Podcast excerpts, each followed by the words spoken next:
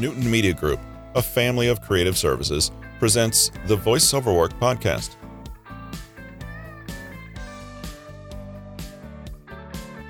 This is Tuesday, November 23rd, 2021. On the podcast today, we introduce another new book that is now available on audible.com.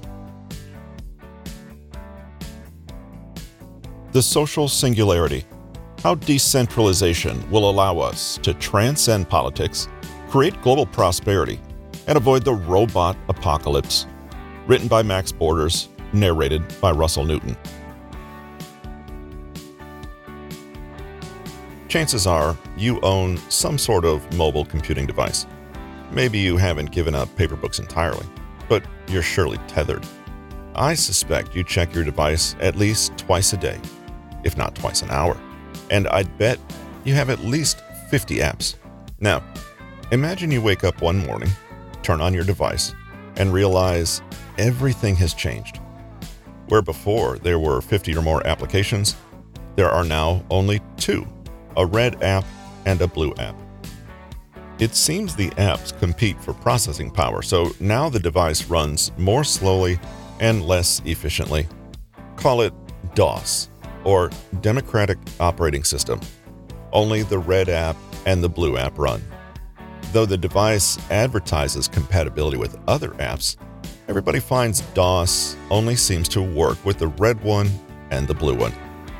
You're understandably frustrated with your device, especially as you remember a time when it ran much better, had far more options, and allowed you to customize it according to your needs and preferences. This thought experiment is meant to help us reflect on our sociopolitical status quo, not on who's in charge, not on the next election, but rather upon the system itself. Why? because there seems to be a collective illusion that a democratic republic is as good as it gets. After all, we haven't yet really tried anything beyond DOS, and there seems to be a near universal failure of imagination with respect to how we could do better. In a 1947 speech, Winston Churchill made his now famous assessment Many forms of government have been tried and will be tried in this world of sin and woe. No one pretends that democracy is perfect or all wise. Indeed, it's been said that democracy is the worst form of government, except all those other forms that have been tried from time to time. This is the sort of fatalism most people accept. In fact, almost no one tries to imagine another social operating system.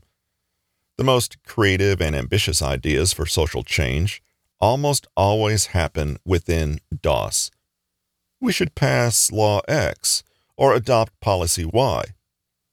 Very few are trying to figure out how to develop something entirely new that circumvents politics entirely, or at least fundamentally changes it.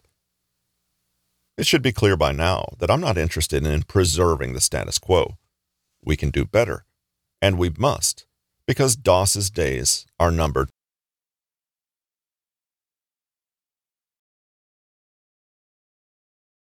More information regarding today's book and the author can be found at audible.com or amazon.com.